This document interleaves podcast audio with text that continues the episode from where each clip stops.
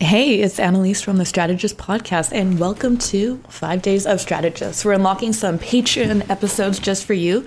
Each of us have picked an episode to remove from the paywall. And if you like what you hear, you can subscribe. You can go to patreon.com slash strategistpod, or you can go to westofcenter.ca. If you subscribe, you'll get an extra episode on most weeks, um, as well as access to our Discord chat which is really overwhelming. There's a lot, a lot of channels, but it reminds me of early days of Twitter. Um, and it's much better than current Twitter. So become a Patreon, and here is an episode um, from behind the paywall that is now in your regular feed. This is episode 1097. It's from the summer, and it's a deep dive on party conventions.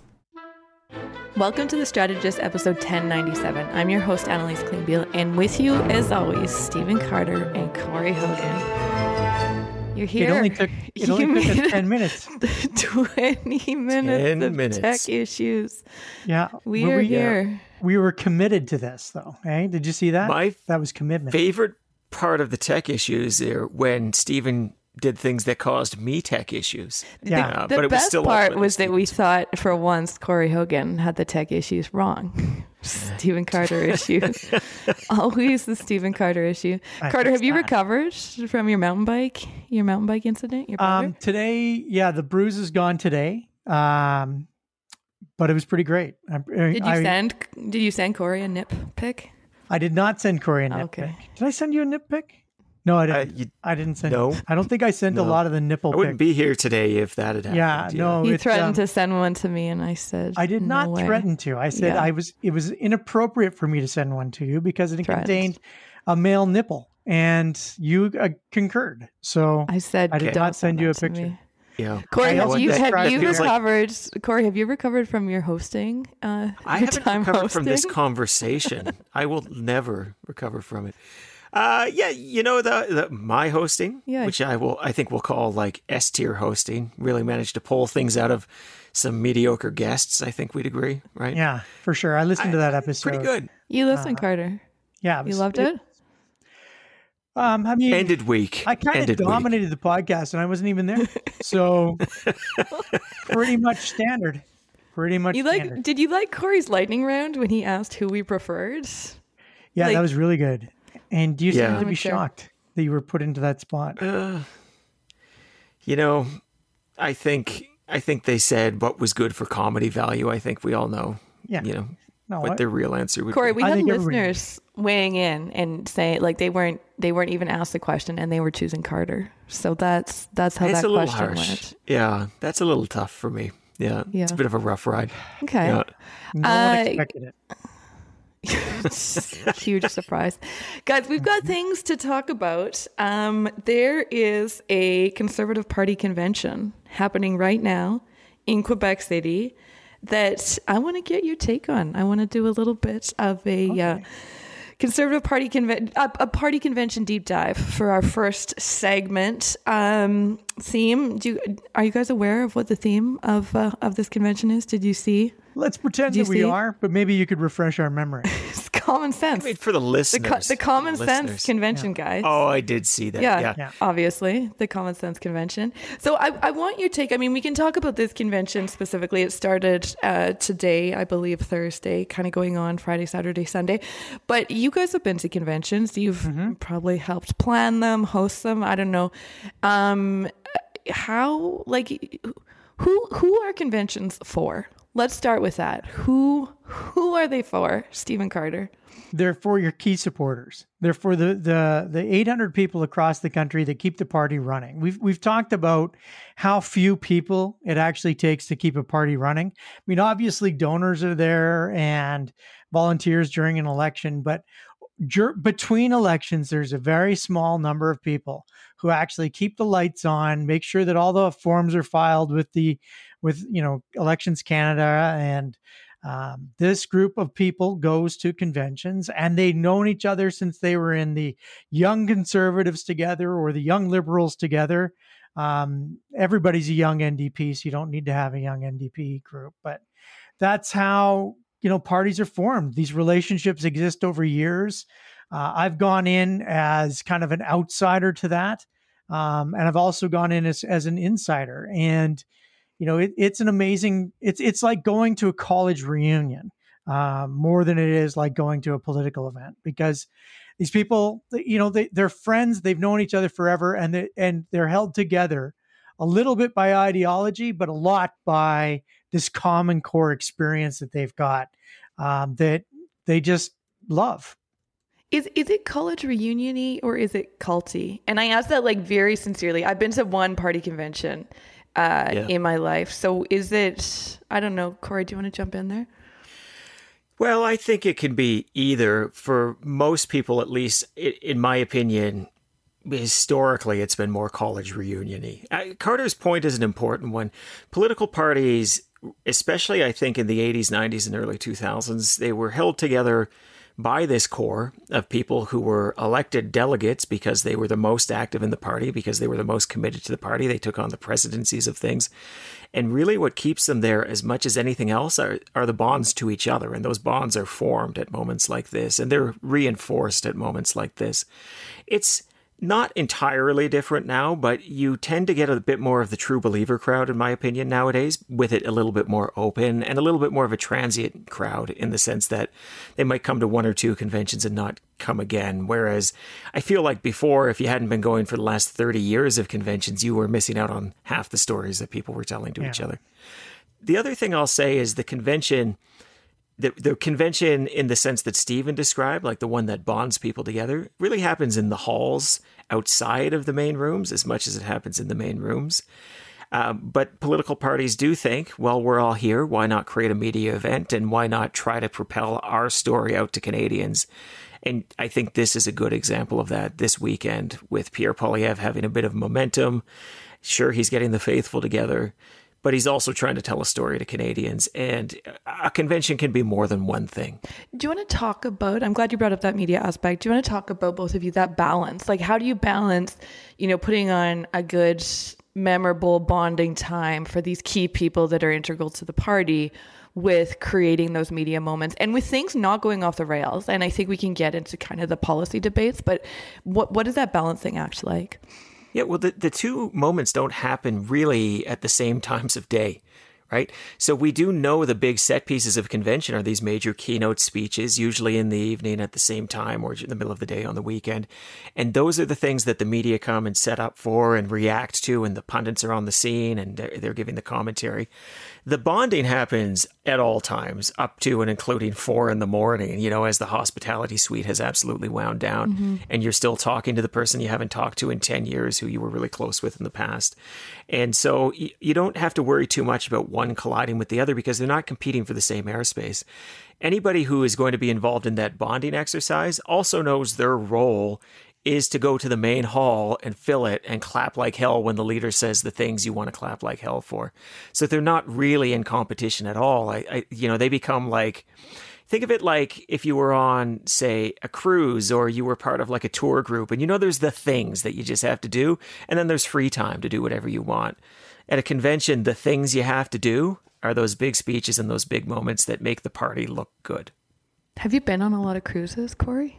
Never won, so I was way out there. Yeah, no, I don't actually know if that's what cruises are like at all. Maybe Sounded, Carter can yeah. tell us. I will never go on a cruise. I don't do cruises. Sounds like I do cruises vacations. For, I do vacations. I have to recover for old from. people. Yeah, um, that's true.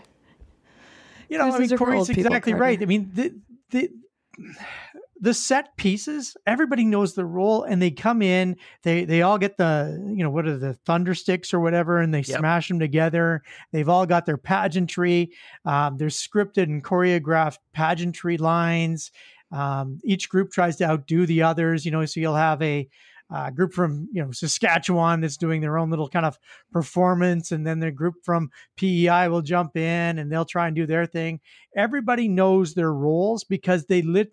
While they may not be scripted, if you've gone to two or three or four of these things, you know every single beat of it right? You get the, the early mornings are for policy, right? The lunch is for the speech. The afternoons are for the is for the AGM, where everybody kind of goes through the the motions of what actually has to happen. And then the evening is the great big, you know, uh, party really uh, that that everybody gets to go to. And and then they go into their hospitality suites and, and drink the night away. And that's that's yeah. how they have fun. Other people go mountain biking. I like going mountain biking. Um, but th- for for these folks, this is this is their group. This is their social network. Um, that we talk a lot about social networks on the show, and this is this is their core core group, and they love it, love it, and they really resent outsiders. I should point that out as well. Tell tell us more about that, Carter you know, well, it's like it's like you know when you came onto the show, Annalise, and we were all so angry about it. Um, but you know that when you're an insider, you're an insider. Right? Everybody knows the shorthand. Everybody knows the language. Everybody knows. You remember that time in 19 blah blah blah blah blah, and they all know the story. And the the person who doesn't know the story is an outsider who comes in and is maybe trying to write. If if if all you're doing is coming in and you want to learn the old stories, and you want to learn about what happened in the past and you want to be a part of that, people are very responsive to that. But if you want to change the story, I mean, this is why common sense is such an interesting, um, you know, theme. It's basically saying we're going back to the old stuff that worked for us in the past, um, and that's what these people love. They love, they hate change. They love consistency. They like to believe that they are essential and they've seen it all, mean, they'll all tell you about the campaign in 1997 and what happened and what went wrong and why it went wrong and why, if only any somebody had listened to them, then everything would have worked out fine. Um, that's and that's a great that's those are great stories and those are great. You know, everybody you know, you know listen. Stephen, I was about to disagree with you strongly because I think that conventions can be really, really welcoming places. And often there will be new people, and you're like, yeah, come on. And, you know, you'll almost adopt people for the mm-hmm. convention, mm-hmm. go through, take them to various things, tell them the various parties they should go to, give them the lay of the land, say, oh, that's Jack Siegel coming to the microphone. Let me tell you about Jack, right? Yeah. And, you know, the personalities that are all in the party. Um, but then you did the pivot and I 100% agree. Like like that's a welcome, do it my way, listen to my things, come under my wing approach. Uh, and people love that in political parties. It makes them feel like er insiders, right? Like the ultimate people who know the ropes and and and that is manifested by sharing it with that next generation. But you're right. They're very hostile quite often to people who say, I think we should do things different. Yeah, I don't like this. And then you'll get a lot of oh, here we go. And look yeah. at these people, these upstarts who are coming and they don't understand all of this history that's been brought through it. Yeah, I mean, and that is in some ways a reflection of the first thing we said about this, which this tends to get the people who've been there a long time. They're quite invested in the status quo. However, that status quo is manifested at this particular moment and the way people are talking about the party at that particular moment. And it, you know, there really is a language and there are shibboleths that you have to be mindful of when you go to a party like mm. that. Um, but yeah, it's it's not an unwelcoming event. I wouldn't want anybody who's thinking I'd love to go to a party convention, but I'm not sure if if I'll just be sitting in a corner and people will be flipping me the bird the whole time. It's not going to happen. Like people will actively. That has happened you. to like, me. if you're Stephen Carter. If you were okay, not but, Stephen Carter. But talk, talk to me, Corey. It's a welcoming place. Talk about the etiquette, right? For like those people listening who are like, yeah, this is my gen. These are my people. I want to go to a party convention. Like, yeah, what's I mean, what's the etiquette? What what should they know? What walk I walk mean, me through this. Part of me says fuck etiquette, right? Like just go in there and, and sort of do your thing. But the, the reality is it's like being a good house guest anywhere. It's it's being new to anything, right? You you observe a little bit more than you act at first. You understand the beats. You understand how people do things. You understand what's proper and what's not proper. Which jokes are sort of self-effacing and appropriate, and which jokes are just offside. And uh, and you slowly build up that understanding over time. True, not just of political parties. True of you know any group that you might join at any given time. And I think that's sort of the the important note that you've pulled us to. You might be a member of a political party and might you might think you understand the beats of the party. Understanding the beats of the convention going crowd is like going through the next door and realizing there's like a party within the party and you've got a whole other set. It's the inner party. It's like your George Orwell 1984, right? Yeah. It's the inner party and you're in there and there are whole other kind of uh, ways to act. And by the way, some of them actively contradictory. How do you act in the outside party? Right? The things that you say so faithfully and strongly, and like you're a true believer, a lot more cynicism on the inside party. Carter, would you agree with that inner party uh, description? Oh, yeah. Because, you know, I mean, everywhere you go, there's cliques right? And this is essentially just cliques. So, you know, there'll be age cliques, you know, so the people who came up together, there'll be regional cliques, there'll be ideological cliques. All of these different cliques will exist within the party and they will be united by certain things, but there will also be animosities that go back 30 years, right? People will will still be pissed about Chrétien. Literally, right? young liberal presidencies that were fought, you know, 20 years ago, they're still yeah. being litigated to this day. Yeah, because, you know, this person didn't do it on, you know, upfront way. And if, if they had, then this other person would have won. And, you know, it's the fucking junior party president or the re- regional representative from Alberta. And, you know, people are still pissed about it. And if you, you know, so you kind of got to be mindful you know, you don't, it, it's not like anybody's going to get really angry, but just be aware that when you go from clique to clique, if you're, so, you know, you're hanging out with the folks from Alberta and suddenly you're hanging out from the folks from British Columbia, there might be differences in the way that they approach their party. Um, you know, they may think of you a little bit differently if you're identifying as, as one of those different cliques. You're in high school again. Welcome back to high school. and it's the exact same thing. Okay, but is is it worthwhile? Like, I don't. Again, I've been to one in my life. I, I feel like you're not selling it for that part. Like, is it a worthwhile thing? Would you encourage people who are interested in a party, who are interested in politics, to go experience a convention? no, no, no. Hold on. I need to know what you did at the convention and whether you thought it was worthwhile. Yeah. Me? Because like I'll tell you something. The last convention I went to as like a proper delegate, voting delegate. It's been a while. I've been to observer for a few since. I don't know if I had a I went to a single vote. I don't know if I went to a single debate on the floor. I did the hung out in the halls and saw my friends thing. And and so was that worthwhile? I mean, I don't know. It depends on on your thoughts on it. Did I change the course of the party?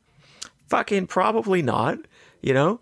Uh, the, conventions can be very different for very different people. Like, what did you do at the one convention you? Went to Well, I was a staffer, so it was like, oh, oh that doesn't that count. Doesn't even count. Yeah. It doesn't. Okay, but oh it, that my was God. my first convention experience, right? So it's like, hey, all staff, you need to be here. You need to be in these rooms for these votes. Like you're just going to get you know, yelled at the whole thing. time. Yeah, it's such a different. Yeah, like experience. you're. That's a job. That's a job. Yeah, yeah. That's so painful. Yeah, that's the only time I've been. Oh God, I've been. I've yeah. gone as a Carter. How many conventions have you been to? Oh, I don't even dozens? know. Not dozens. No, not for. I mean, to be honest, I try and avoid them. Um, Why? because everybody's going to come up to me and uh, they're going. They're, I'm going to be treated very differently in a convent in, a, in that political sense in, in that political environment than I want to be treated. Um, I'm either going to be uh, treated like I am some sort of really high person, right? A really high status person, or I am going to be the shit that someone scraped off of their shoe. And there is like no in between for me. So I can't go into a convention anonymously and just kind of meet some new people. Um, any political convention I'm going to go to, it's going to have it's going to have a hangover effect. People are going to judge. So, and, and keep in mind, a lot of these conventions that I've gone to, I've done things like training people. I've told people what the demands are of them. I've told people, you know, I've I've been working with a leadership candidate.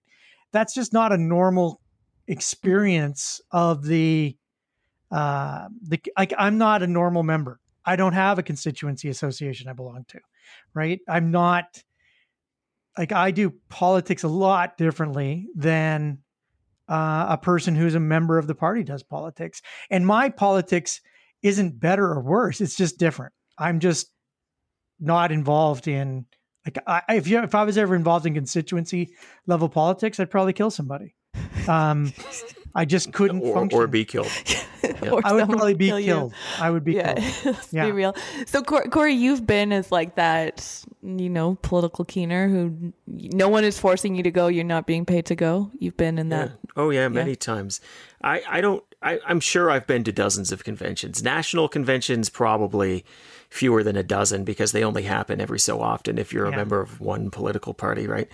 But um, certainly many many conventions. I've i've organized them as a staffer. I've attended them as a say a riding president. Uh, i was you know riding president for the liberal party of canada. I've been um, uh, you know, I've been like a member of the regional executive and attended these things, and I've just been an elected delegate yeah. to these things as well, as well as also being an organizer on leadership campaigns before. So I've worn different hats and done different conventions in different ways. More recently, I've also gone as an observer, you know, where I just sort of take in stock of all of these things, see some of my old friends from the party days, uh, but don't necessarily have to, you know, be be wearing like the cape or anything like that.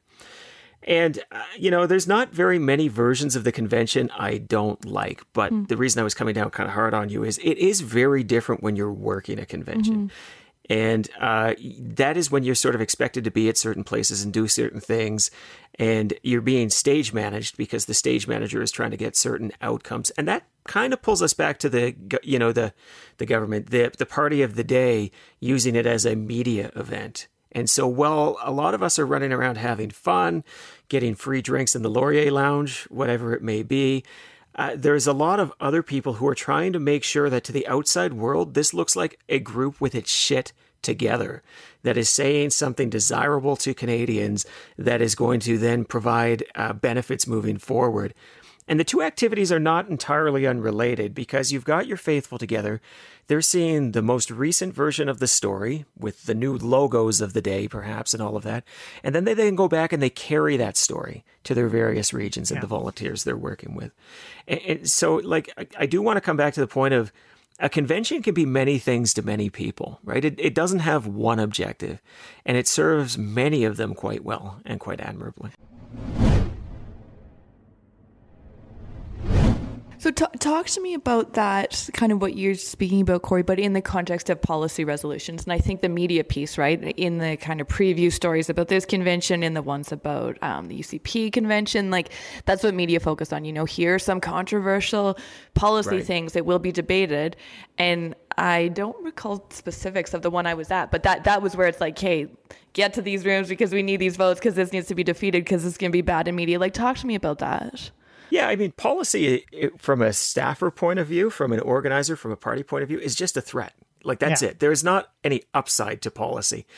Because if you want to do something and you're the leader, you just fucking do it. You don't need a resolution of your of your party where it becomes newsworthy and uh, by challenging by default is when the party does something controversial or contentious or even takes up a matter that's controversial or contentious part we've talked about this i'm sure in the past although i can't remember why.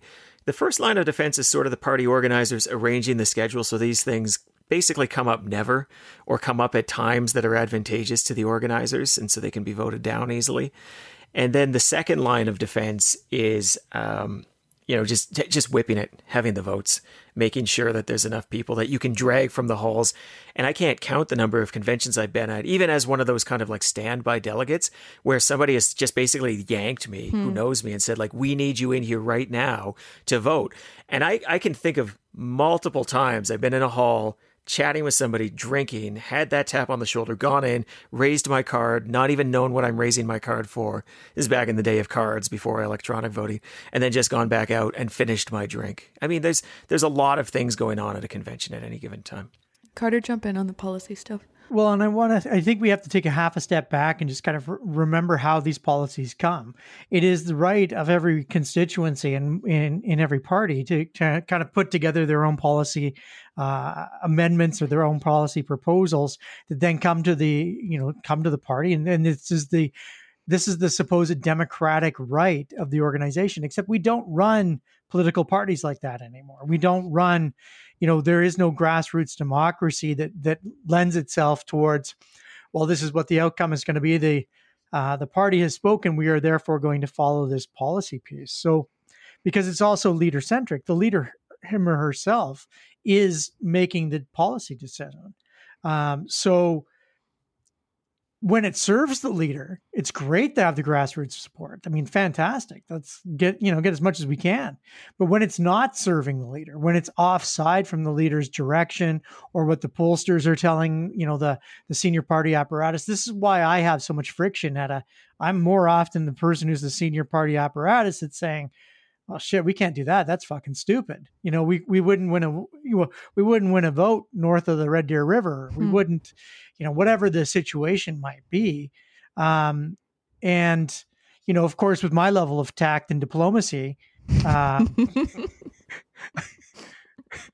it really wasn't a laugh Um, Finish that sentence. It kind of. my level of tact and diplomacy, I, I tend to walk into the rooms and just say, "Are you fucking kidding me?" And apparently, that's not welcome, um, and that's hostile. So, you know, this is this is why we drag people like Corey and you know get ply with enough alcohol, and we get the choices that we want. I wasn't drunk, to be clear, in this scenario. In that moment. Uh, in that moment. At that moment, yeah. probably 30 minutes after I was. Yeah. Look, I, I think it's worth noting parties know that the policy process is a fucking liability. And I mentioned some of the steps that occur around there in order to to sort of manage it once it's hit the paper. But in general, the processes of parties are designed to filter out the controversial. The way it tends to work is like up votes minus down votes or, or something like that. And so you end up with these kind of banal motherhood statements that don't really mean anything at all. And th- that's the kind of policy parties love, you know, mm-hmm. like uh, uh, be it resolved that the uh, Conservative Party of Canada believes everybody should have the right to own a cat or a dog as they see fit, uh, you know, endorsed by X. And and those are the kinds of things that tend to through the prioritization process come forward because they're not objectionable and the processes are designed to kick the objectionable out or down the order paper but party members particularly those who are um, maybe one side out of that cynical inner inner party right their expectation is as party members as party faithfuls who have put money forward like they get to have a say in the advancement of the party and um, Dan Arnold, who is was the uh, pollster for Justin Trudeau for many years, very good friend of ours. He and I used to often go to conventions together, and he would often be my convention roommate back in the day. And we had this general joke about the policy like it's passed. And if this policy is passed, that means it will be put in a binder and put on the shelf mm-hmm. in an office somewhere that a yeah. you know that a leader has, right? like leaders have been pretty clear for a long time that they will disregard policies that are unpopular. You know, the leader will outright just say, no, we're not doing that. And I think that happened as recently as this most recent, uh, Jason Kenney did it yeah. uh, with the UCP at one point. And, and so the policy process is not, it's not where policy comes from. It is something that ties in pretty closely to the media moment, though. What about the young people. What about the young people? What about the youth? Like, kind of, the as you're just.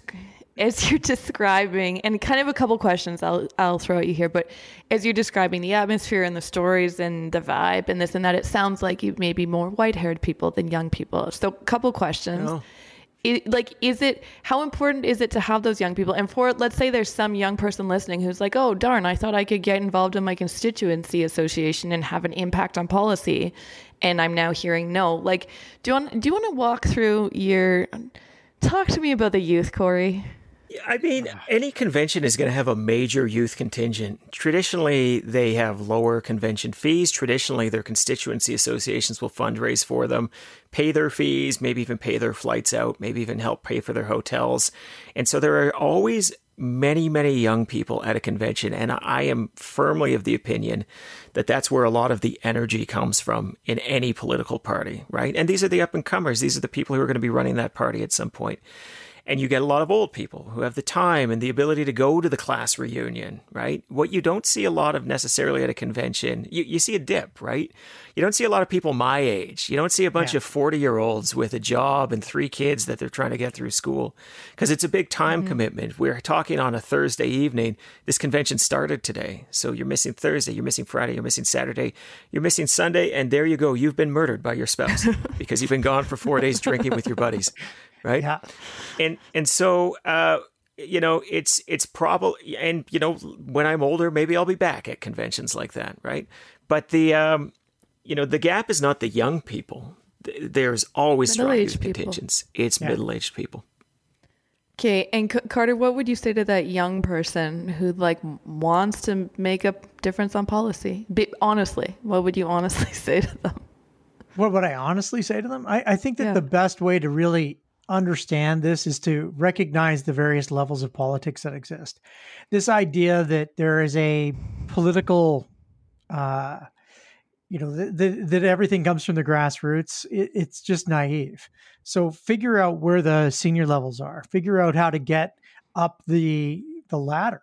Um, you know the ways up the ladder are to work on leadership campaigns to work in, you know to work in regional campaigns. And and each step there's you know there's little gatekeepers to everything i mean sometimes it's hard to get in but the the I've found that the way to get into these things is to give freely of your time um, and to, you know, showcase your abilities. Um, and when you start doing that, you get different policy access because now instead of having a policy discussion, um, you know, in the in the the room with 600 people, you're having a policy discussion in the um, in the leader's office, and that policy discussion has just tremendous much more weight um, because you helped elect that leader. Like if Corey was ever successful electing one of those leaders, he would have had um, significant impact on the uh, the policy itself. Carter, that was a much politer answer than the last time I asked you to speak directly to a young person. Well, those and you called them a dildo. those were children. Um, you know, you're going to hold that over my head for how long? One time I called the children a dil- dildos. One time. Uh, Corey, you wanted to say something to the youth. Yeah, to the youth. Look, I think that there are long arcs to these things. And as is already mentioned, the people who are the first convention goers today are the people who run this party tomorrow. And that's true whether it's the Liberals, New Democrats, or Conservatives. And I think back to, I'm going to name check him the second time, Dan Arnold again. And he was, an, uh, you know, I think president of the University of Calgary Young Liberals back in the yeah. day. Like he was the only one. 2000s. there was a few, uh, yeah. but like, uh, but the the U of C Young Liberals put together a resolution to legalize marijuana. I can't remember which convention this was, but um, kind of got onto the floor and did shockingly well. Like I, I think it passed, if I'm not mistaken, and it was one of those big contentious policy things. Oh my God, can you believe this went forward? Oh my God, can you believe? Can you believe? And at the time, it was something that the party was pretty eager to disavow or think about. But you know what? You didn't have to fast forward all that long, hmm. you know, 15 years less, less than 15 years later. That was not just the policy of the party that was passed as official policy of the Liberals in 2012. Um, it was the you know policy of the country, and uh, cannabis was legalized, of course, by the the current Liberal government. So, you know, these things do they do kind of steer the ship in a gradual sense and maybe like i would say i don't think that that policy convention it like it reflected a sentiment change and it and it engaged people on an issue and it moved it forward and uh, well the policy didn't then become like the policy of the liberals going forward and all of that it was kind of a, a, you know people got involved on the issue and they moved forward so these things do move they just take a time to move sometimes and certainly you don't want to go to a convention thinking we passed this policy and it's done it's it right like yeah. that doesn't really happen well, and plus Dan Arnold, the stoner, wound up working in uh, the prime minister's office, which is very impressive but, for him. I mean, good for it, you, you, you stoned out metalhead just, or whatever you. I just want to, uh, you know, ask Dan not to sue us. but that was Stephen. That wasn't me. Uh, Corey, that was a nice inspirational story about how youth can make a difference. I liked it. Do you remember at the time though, if that like the back to that media policy kind of tug of war that we're talking about? Like, was that a big? Look at these crazy liberals. Look what they approved yeah, at their convention. Sure. That was a big media yeah, story at the time. Absolutely. Yeah. Yeah. I mean, I think we, we forget how quickly public sentiment moved on that particular mm-hmm. issue here and um, and you know it was probably making staffers pull their hair out back in the day. Um, because that's that's sort of the challenge. But I will say media is also sort of conditioned to say, "Oh, we got a convention coming up. Let's look through the policy books and let's see the 100%. wackiest shit." Yeah. And often, a lot of the things they latch onto are not well, likely yeah. to go too far. Yeah. Never real. They, they're sure the delegates are talking but, about them. Someone from Spruce Grove, you know, came up with this wacky idea. Um, but it's not going to go anywhere. I mean, it's Cyril Turton. He's not going to get anything across the line. to Corey's point, just wait 15 years and it might happen. Just Carter. wait 15 years. Uh, okay, let's... It could it could even happen for you, Cyril. 15 years. come on, not for Cyril. Come on. Well, not for Cyril. Let's talk about some specifics um, with this this party convention. So it's in Quebec City. Do you want to talk about when you're doing a national convention, how important, if at all, location is? Oh you know, how many times have we had the liberals come to Calgary because they're really going to start to show off? I mean, you you go to places where you need attention, where you need to feel like you've got an opportunity. The the you know, this choice is not random. It wasn't done on a where can we get the best deal at the Holiday Inn. This was done because it it fits a political objective, and you know it might be a little bit more expensive to get the delegates there, but the delegates understand they're paying a little bit more in airfare. They're going and traveling a little bit longer because ultimately they want their party to be in government, and to be in government that means that they're going to need you know uh, a little bit more lift in Quebec. And oh my goodness, we're really going to show Quebec the how eh, how important they are because we're all drinking and going down to you know to the peelers together. I don't know. I made that to, part up. No one's ever yeah, done. Like that's yeah, good. Yeah, okay. yeah. Look, they don't do that. I think Quebec, that's but. that's quasi true. There are different flavors of conventions with different emphasis, and conventions before elections are often in important places where you're trying to showcase strength and build organization.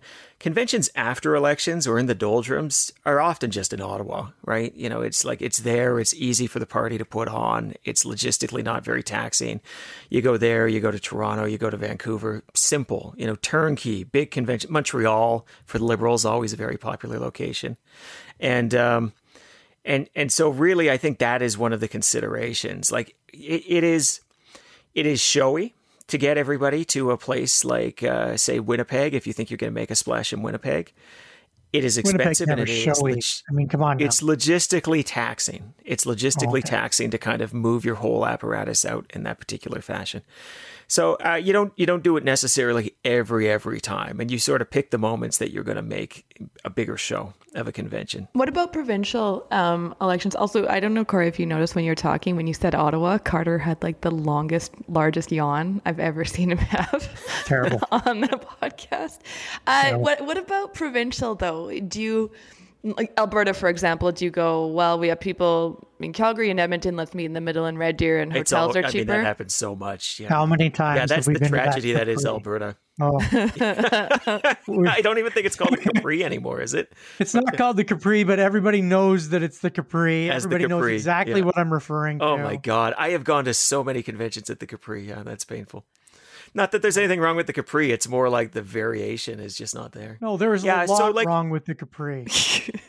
I guarantee you, if you were to have this podcast with three strategists from any province, they would have like the idiosyncrasies of their province. And certainly yeah. in Alberta, our big one is the convention is in Calgary, it's in Edmonton, or if they want to make everybody miserable, it's in Red Deer. Like that's that's the choice basically. And you know, very rarely they'll go to Lethbridge or Medicine Hat or yeah, that's kind of it. Like it's really tough to get people up to Grande Prairie or Fort McMurray. Um, I'm sure if you talk to BC organizers, they'd be like, you know, it's almost always in Vancouver, and then we'd go to these places. They're all going to have those idiosyncrasies, and they're all going to have kind of those shibboleths, right, and the, and the things that they need to consider. But the simple reality is, when you're talking about a province, as much as we talk about regions when we talk about Alberta provincial politics, region just matters so much less in a provincial context than it does in a national bilingual context. Yeah. I remember going to Whistler for a BC one. That was fun. I was a speaker. That's it. You were a speaker. Good stuff. Yeah. You um, speaking. Yep. What about convention themes? And I, I want you guys to talk.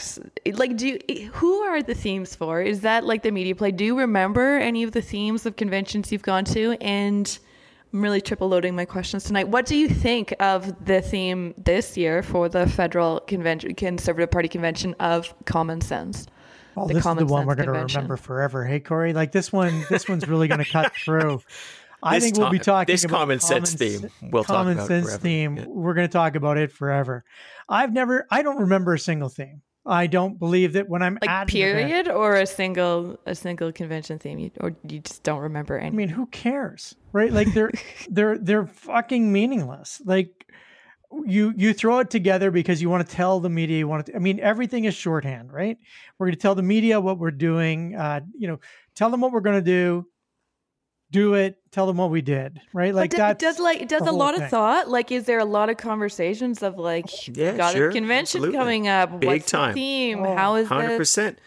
and yet and I could not agree it so much. I could not agree more strongly with Stephen. I as really? you were asking the question, I, I was just I'm a guy who just told you I've been to dozens of conventions. Yeah. And I was thinking I don't guy, know if I memory. can think of a single you know a single theme i'm sure i could i could like look in folders and find the answer to that but they're not very meaningful so is is that just a waste of like think of all that staff time that goes into what is our theme what is our brand like is that just a, a waste or in the moment it matters and it sets narrative and it, it changes direction it couldn't you know, be more make, useless i'm going to make the opposite argument i'm going to make the argument that this is actually a somewhat useful exercise if if only accidentally. Why would you make why? the wrong argument? Like, why would you argue the wrong side? Well, here's the thing about tentpole communications is it it holds up the rest of the tent. It's an opportunity for you to say, this is what we're going to be talking about for the next bit. This is the lens through which we are going to discuss these issues. These are the feelings we want to leave people with. We, in this case, want to leave people with the sense that the conservatives are a party of common sense. Justin Trudeau says we're out there, we're radicals. You know, no, we're common sense, right? And so it it kind of hones the political conversation internally in a useful way that you can then use it to oh. push out externally. And does the theme of the convention matter? Not at all. But the work that went into it, you know, that's an end product, but the underlying work that informed that, that is going to inform the communications activities across the board, super useful. And it is an attempt and an opportunity to kind of pilot some of these things and test some of these words and look at these phrases in ways that that may or may not have resonance. And you start to get a sense of that with your internal audience, and you start to get a sense of that with your external audience as well. Corey, have you been in those rooms creating those themes? Oh yeah, yeah, for sure. And you don't you don't remember any of them? I mean, I've I've actually uh, more than a handful of themes I've done myself. Like I have those themes. And I don't remember what my themes were for those particular things. I remember the Alberta Liberal Party had one once that was politics reimagined, where we brought in like kind of the open member vote system that was ultimately also adopted at the federal level. That's the only one I could remember, I think, without actually going back to my files and prompting. Carter, are there any themes like y- you just remembered zero, zero themes yeah, ever? I'm still struggling with Corey's, uh, you know, this is really important kind of stuff. Like, what the fuck? Sure, yeah, a tent pole. Um, you know, we're common sense part, whatever. Like, what the fuck are you talking about, Corey? This is not a tent pole. This is a, you know, it's it's the same as a slogan. Everybody, oh, we got to have a good slogan. No, you don't. Slogans don't win elections. Brands win elections. Like what Corey's trying to say, what Corey should be saying is that brands are important in politics. And if to the degree that you can use the convention to establish your brand, you should do that. But by saying that you're doing the common sense event, like, come on, that's not helping them. Okay, to, to that words. end, and I'll throw something else and then Corey, you can respond. Um, what about logos? Do logos win elections? Do you guys like the new logo? What what do we think of the new logo that was unveiled at the convention today?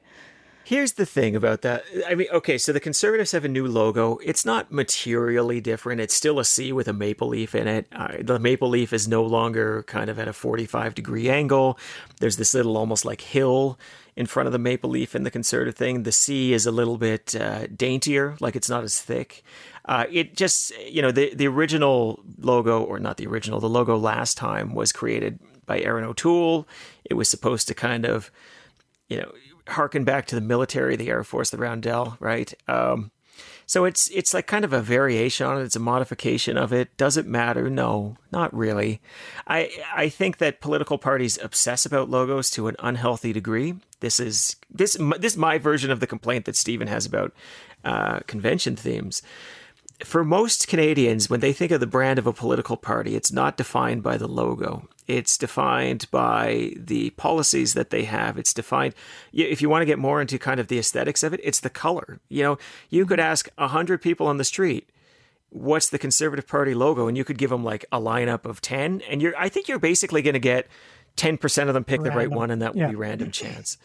If you ask them what are the what's the color of the Conservative Party, red or blue or orange, almost 100% will say it's blue, right? So like even kind of from an aesthetic point of view, I think they they sort of forget what their actual real brand is. Um, but again, it's like um, I'm going to use an example I've used in other contexts. I don't think ever on the podcast, right?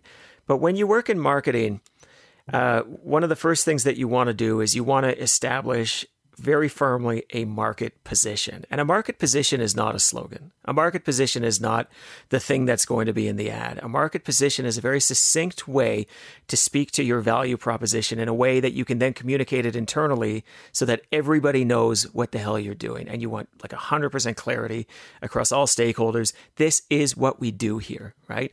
And so famously, Snickers has one. I'm going from memory here, so it might not be 100% accurate. Mm-hmm among you know among snackers, Snickers is uh, you know is the um, is the one on the go because it's full of peanuts. It's packed with peanuts. It gives you energy, right? So they've basically said our market position is that we are going to be like high energy, caloric for snackers on the go move. And when you have something like that defined, it answers kind of all of your other communications questions for you in ways that you probably don't even appreciate, right?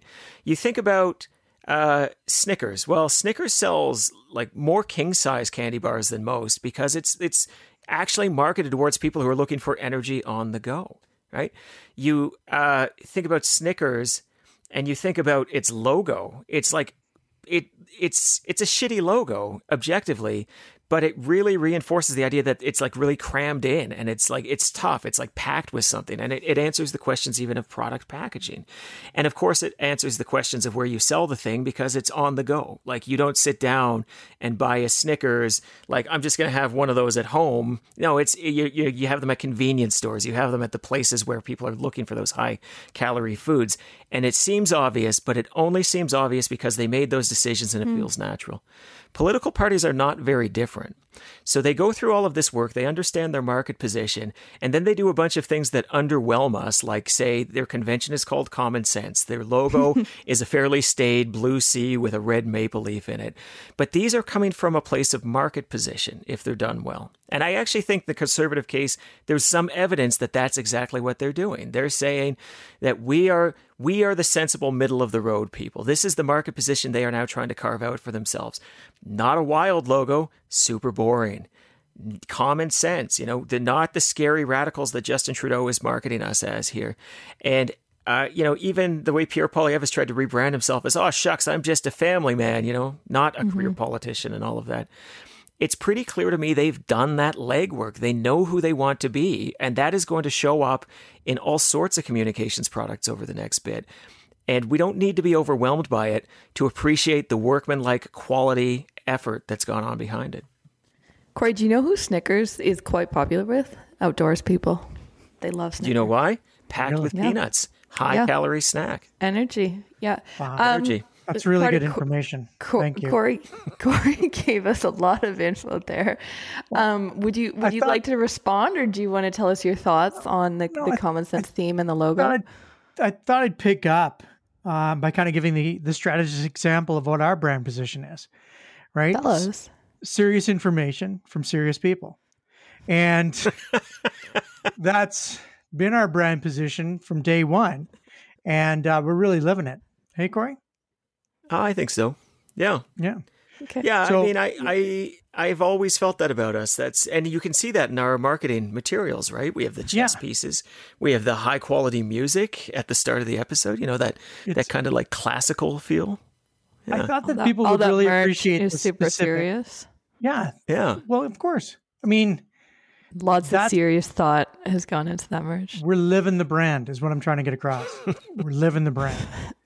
Um, just last, I'm. This is like a full Zain, forty-seven minutes on party. Yeah, you okay? Like, what's going on? last question, then we'll move into the lightning round. Speeches. Um, uh, tell me, talk to me about party convention speeches tomorrow, Friday.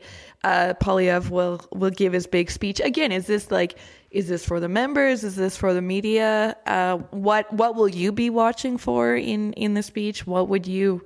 Advise him on? Talk to me about speeches. Stephen Carter, we'll start well, with the, you. The, they are redoing. Corey was quite right. They are resetting their brand. I mean, we'd we'd heard from you know friends of ours in the Conservative Party that Pierre Poilievre would walk back some of the things that he was doing in the in the leadership race uh, to try and win back you know Canadians, and that you know didn't happen right away, but it seems like it's happening now. Um, so I'll be watching to see the response from the team, you know, from the group of people who who support him. Do they support this move um, towards mainstream to try and bring it back? My answer is probably going to be yeah, they probably will because most of the people in that room know what it takes to win. They're they're they're they're going to be looking uh, to win the election, not just to to kind of be involved in the election. And you know, th- this group of people. I mean, yeah, it's for media, the speech, but it's also to have people walking away saying, "Gosh, that Pierre Poilievre, he sure knows how to he sure knows how to speak. He's such a great speaker." Um, you know that that's a big part of it too. Everybody gets to walk away saying, "Wow, that was that was just exactly what we needed. He he did ex- a great job," and that I mean, you're never going to find a better audience than you find at the convention. Corey, talk to me about speeches. Yeah, I, I think in many ways the delegates there are not the audience for a primetime leader's speech. Um, they are a prop. They are the people who applaud when they're supposed to applaud, and they applaud louder than any reasonable human being ever would. it, it's also a truism that a political party speech is basically the only type of speech you can go to where they give you a standing ovation at the start of a speech, right? Mm-hmm. Like it's just, it's a different crowd. The crowd knows what they're there to do and they're going to do it. Um, the speech itself is part of the communications exercise of it all. Uh, the only real exceptions would be like at a leadership convention where you're actually trying to win over the crowd and your speech is mm-hmm. actually designed to get the crowd to do something. But otherwise, the leader rightly is not focused on trying to win a room that they've already won. They're trying to win a province. They're trying to win a country. They're trying to win elections. And so it's the opportunity again to get the messages out in a tentpole sense. It's usually the new stump speech, right? You will have the new brand behind it. You'll have the glasses free Pierre Poilievre up there. He's going to say the messages they've tested over the summer, the the ways that they are going to make Justin Trudeau look small and Pierre Poilievre look big. And and it, it's not for the people in the room. If it was for the people in the room, it'd be pretty fucking crazy. And that would actually be true of, I think, most political parties hmm. because the political faithful don't tend to reflect the general population. And so it is triangulated outside. It is also a signal, though, to the people in the room that that is the message he expects them to carry as well. Is there anything specific you'll be looking for in uh, in Poilievre's speech tomorrow? You know, I've been thinking about this, and the one thing that I think would be fascinating. I, I'm looking for how he addresses climate change. I'm looking for the conservatives to actually say something about climate change. And I'm not saying it's got to be big, but I'm seeing if he's actually going to cross that bridge and try to resolve what I think is is probably his biggest risk, right? Which is that an issue that is hitting tops of charts, he has mm-hmm. no answers for. Now, Justin Trudeau has a problem too issue that is top of charts housing, Canadians think he has no answers for. So maybe the two will kind of atomize each other and it won't matter. But if Pierre Poilievre can shore up that weakness, that sort of disqualifier for so many people, I mean, his 14 point lead could become even bigger. We could be talking about potential conservative majority government. Oh, I think Carter. Carter, what will you be keeping an eye out for? Well, I mean, I think that Corey's made a really interesting observation with the uh, with climate change. I'm not mm-hmm. convinced that they they will see a specific comment on climate change, but it will be interesting to see what uh, what does soften, right? What what language is used? I mean, is he going to continue? Will he continue to call Justin Trudeau a Marxist? You know, like will he or will he kind of you know take a more uh, mature approach to leadership? uh, which we've not yet seen from Pierre Poilievre. He remains kind of this um, immature, um, kind of you know, jester of a of a leader. Um, so how does he take that jester position and turn it into something that appeals beyond his base? And will he use this opportunity to do it? I agree with Corey. I think this is the a, a great time to do it. Uh, I just don't expect to see him suddenly talking about climate change. I think he's going to whiff because ultimately I think he's that soft a leader. But let's be clear like it's September 8th, this speech is going to happen. It's not an election year mm-hmm. in all likelihood. It's always possible, but it's not likely. This is not the kind of thing that's going to be performance television or, or sorry, like attendance television for people where they've got to sit down and see this. So it's as much for the media to say, "Oh, this is the new Pierre Poilievre," and reinforce that message of he's yeah. had a great summer and he's rebranded and mm-hmm. look who he is, and carry and form inform their views of what uh, Pierre Poilievre has become, as it is the general public. The, like the general public has been reintroduced to Pierre Poilievre not through a convention speech, but through the advertisements and, and through some of the media that they've earned over the summer. So, um, like I don't want to overstate it either and say like, oh, this is like it. This is not like an inaugural speech, a commencement, an acceptance speech, anything like that. Uh, which doesn't mean it's not important. Okay. Uh, good clarification. Guys, let's leave it there. Move into our lightning round. Rapid fire. Stephen Carter, what's the best convention you've ever been to? Um, leadership convention where Jim Prentice lost to um, Peter MacKay. Why was 19, it or 2004? Um, it just had a tremendous amount of energy. It was, it, it, felt like it was for the future of the party. It was for the future of the party. It was for the vision of the party. Um, it was dynamic. It was close. It was exciting. I had a big role. Uh, it was a lot of. I, I, was unknown at that time too, which helped. Uh, it was. It was. It was kind of like my first foray on the big stage. It was really fun. Unknown at that point. Corey Hogan, what what's your uh, best convention? Uh, 2006 in Montreal, Liberal Party of Canada Leadership Convention. Uh, Dion Why? won on well Dion won and I was a Dion lieutenant. I worked for the Dion campaign. I was, you know, in charge of communications for Alberta and Saskatchewan and I was chief whip for Alberta and we weren't supposed to win and so winning is thrilling. Winning when you're not supposed to win is thrilling. But also bigger than that, it was the last in my opinion the last great delegated convention in Canadian history. It had yeah. thousands and thousands of people. Um, you know, it was unbelievable how packed both uh, the Palais de Congrès was and also Montreal more generally. And um, it it was just it was just such a such a ride, such a rush the entire way through. And you'll keep in mind that that was the convention that had like 10 people running for liberal leader and you saw all of these amazing things happen over time as like sentiment shifted and the shirts people were wearing changed and on the final day huh. Dion his whole team shows up in green shirts for the first time. Everyone's been wearing red the entire weekend. It was quite a play, it was quite a throw sure wasn't my idea, but it was amazing. And because you saw like the momentum over the day as more and more people wore green until green was a majority in the convention hall. And just there were a ton of moments like that. Like the, the whole convention was the next level. It was really quite something. It's fascinating to me that we both picked the last delegated conventions for our respective teams. Yeah, I think so too. Yeah. yeah. I mean, there's just really nothing like a true delegated convention. Nowadays, they have quote unquote delegates, but even the ones that have like by riding, will be like, oh, we'll just slot you in in your neighbor's riding. You know, everybody can yeah. come. It's fine. Uh, it didn't used to be that way. You used to have to fight like I had I stood for election to be a delegate there, you know. I was outside the voting station for my riding association and there were like a lot of people who voted, like hundreds and hundreds if not over a thousand, and I was basically hustling for votes the entire day to get to be a delegate. And um, it's just not like that anymore. It's not. And it builds the should, party at the grassroots. Should it go back? It's so good. Oh yeah. Should it go back to that way? Yeah. Absolutely. I don't know. I mean, I don't know. There, we've we've had this conversation before. There are pros and cons of basically all of these models. The, the very legitimate criticism of that old model was how closed off and gatekept it kept it was. Right? Like it was it was not always mm-hmm. great if you were on the outside. And I can think of times when I was on the outside too.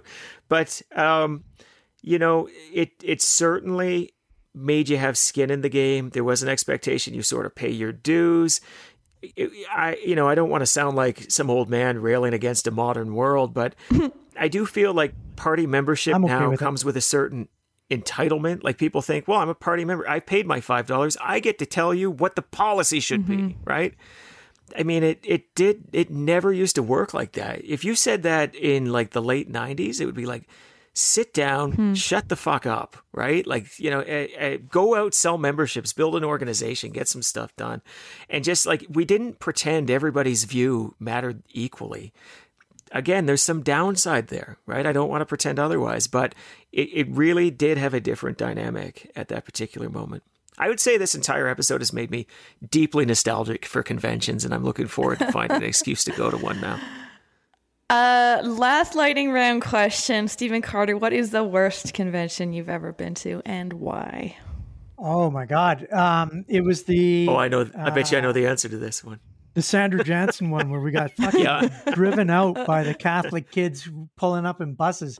Jason Kenney versus uh, Sandra Jansen. What year was that, Corey? It was. Um, uh, fuck, that would have been like 20, blocked it out. 16. 2016. 2016? Fucking horrible. Oh my God. All these like uh, Catholic school kids pulling up to vote on abortion access. It was just, oh, made you sick. And then the way they treated Sandra, holy shit. It was the yeah. worst, worst experience uh, in politics, I think. Corey Hogan, what what is your worst convention and why? I mean, my actual answer would probably be some sad regional party convention, right? I, I don't, I, I mean, there's just so many of those, but if you're going to talk national conventions, I think probably the one that I look least fondly on was the one that coronated Michael Ignatieff. I think it was in Vancouver because it felt like so like here we are we're doing this thing nobody cares and, and you know hmm. And, and, that's kind of a bad energy to bring into all of it there. But uh, you know even that there are no bad conventions. There are just bad convention goers. You can have a fun time even during a shit show of a convention. I, i'm serious. Like in some ways the shit show conventions can be the most fun because that's when like the everybody's you know the time to shine. Absolutely, Corey is such a convention keener. That's the one big thing I've learned from this episode. Such it's a keener. because there's a shit ton of alcohol. I mean, I think we need to be really clear about I why. thought Corey doesn't drink. what? Well, I don't. I I don't. Yeah, I got three kids. I mean, what else am I going to? do? No, I mean, I don't drink very now. much. I don't drink very much. We're going to leave it there. That's a wrap on episode 1097 of The Strategist. I'm your host, Annalise Klingbeil. With you, as always, Stephen Carter and Corey Hogan.